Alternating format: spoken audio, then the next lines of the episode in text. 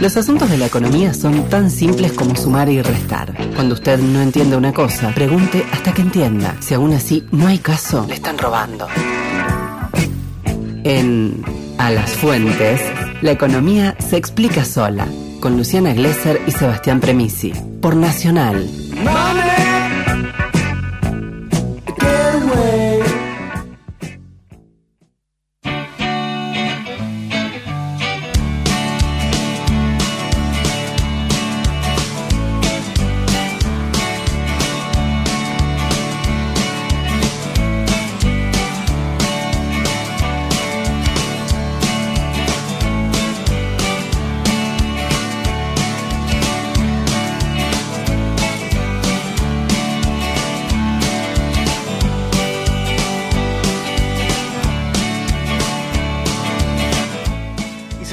Analizando la actualidad, la realidad, la coyuntura económica Argentina, que es un meme en sí mismo, ¿no? Es, eh, podríamos pensarla así, por lo menos para ponerle un poco de humor este primero de mayo, Día del Trabajador y la Trabajadora. Saludamos por eso, para tratar de entender y de codificar qué nos está pasando en términos económicos a uno de nuestros investigadores y economistas, Genaro Grasso. ¿Cómo te va, Genaro? Sebastián Premisi aquí, te saludamos, Miriam Chávez también desde el piso. Hola, Sebastián, Lu, em, feliz día para ustedes y también para todos los oyentes. Muy bien. Che, contame primero, antes de adentrarnos en lo más difícil, ¿cuál fue tu primer trabajo? Mi primer trabajo fue em, vendedor en una librería. Bien. ¿Qué libros vendías? ¿No te animas a decirlo?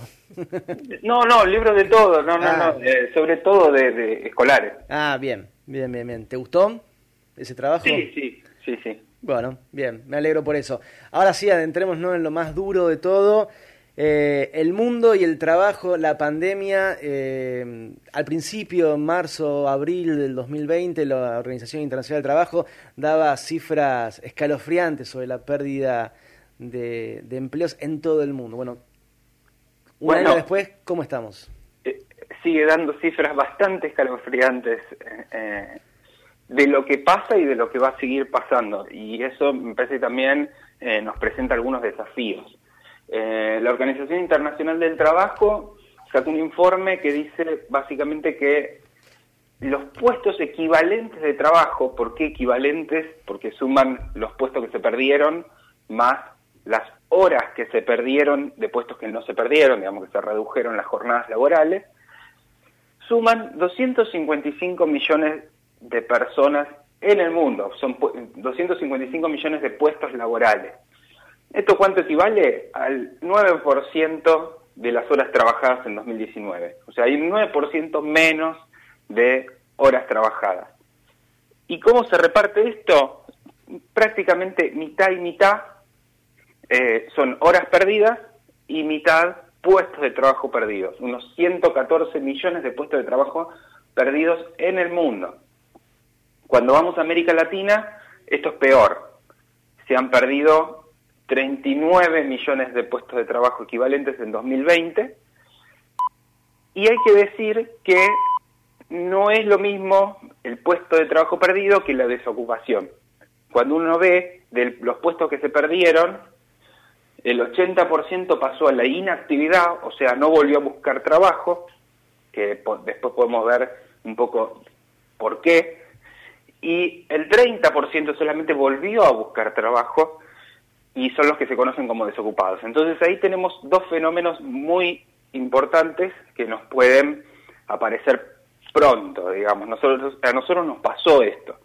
Eh, es decir, uno de los dos problemas es, bueno, cuando vuelva la normalidad, entre comillas, y todos vuelvan a trabajar horas plenas de trabajo, esos 120, 130 millones de horas de trabajo perdidas, ¿se van a transformar en menos puestos de trabajo? Entonces vamos a tener una nueva ola de, despidos, digamos. Sobre eso te iba a preguntar, digo, me parece que también en, en, paralelo hay que pensar en el movimiento de las empresas y las corporaciones que rápidamente se adaptaron para maximizar producción y sacarse encima trabajadores en esta lógica del costo laboral. Exactamente. Y el segundo tema es, bueno, esa gente que se retiró del mercado laboral, ¿se va a retirar para siempre?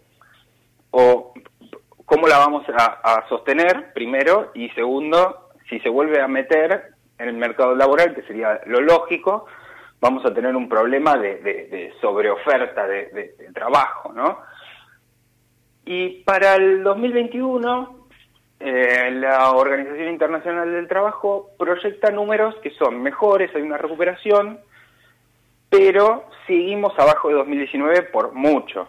Eh, la, eh, la, organización estima 90 millones de puestos de trabajo de pérdida entre 2019 y 2021, o sea, de 255 que bajaron, se recuperan, pero seguimos 90 abajo.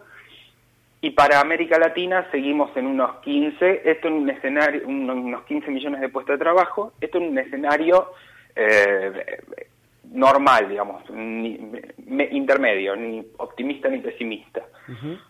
Nosotros en, en, la Argentina tuvimos una pérdida de puestos de trabajo que eh, alcanzaría el millón, un poco más del millón de puestos de trabajo, que son aproximadamente serían cuatro puntos de desempleo si toda esa gente fuera a buscar eh, trabajo, eh, pero supo ser peor en el peor momento de la pandemia.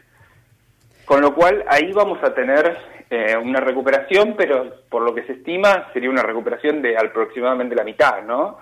Eh, no tiene proyecciones directamente de, Argentina, pero si proyectamos lo que pasa en, América, en América Latina para la Argentina es algo así. Ahora, el, trabajo lo que dice es, este, este impacto no fue así homogéneo, sino que afectó más a los países eh, digamos, los países, a, los países intermedios más pobres, o sea, no los más pobres de, todos, que son los, los países eh, subdesarrollados, sino a los países de renta media, como se le dice, como a la Argentina, como la mayoría de los latinoamericanos grandes, pero dentro de esos el 50% más pobre, y afectó mucho a los empleos de menor calificación.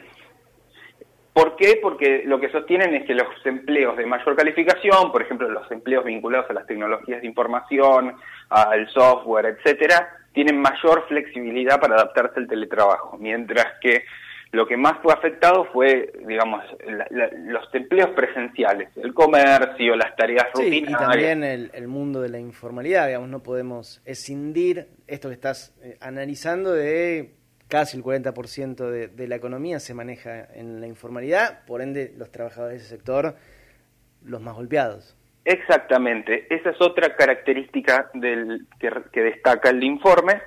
Dicen que el, el cuentapropismo, le dicen así, digamos, pero que nosotros lo podríamos llamar como los monotributistas, están pensando en ese tipo de, de, contrato laboral, eh, son los que más han sido afectados y además son los que menos les llegó la ayuda.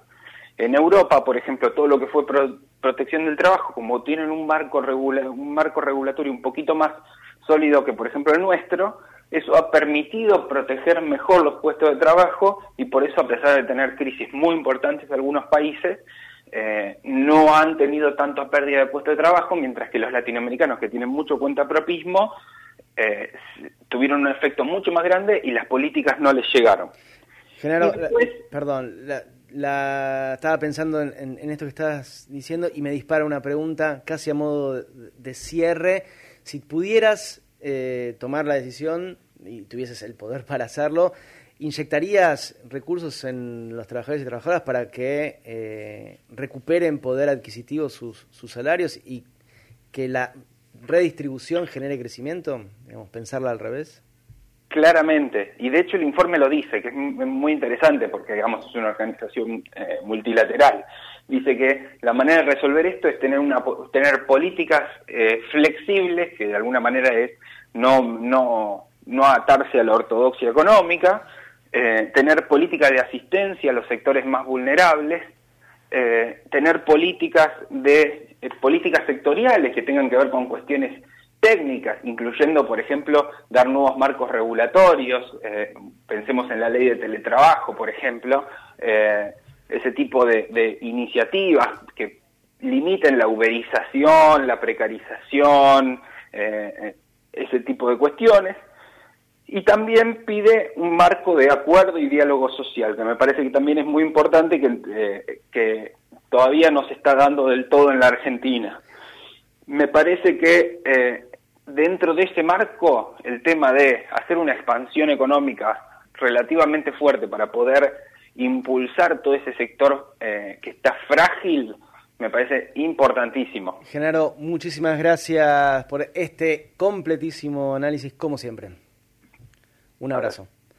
Genaro Grasso, nuestro especialista investigador del Centro Cultural de la Cooperación, aquí en Alafuentes.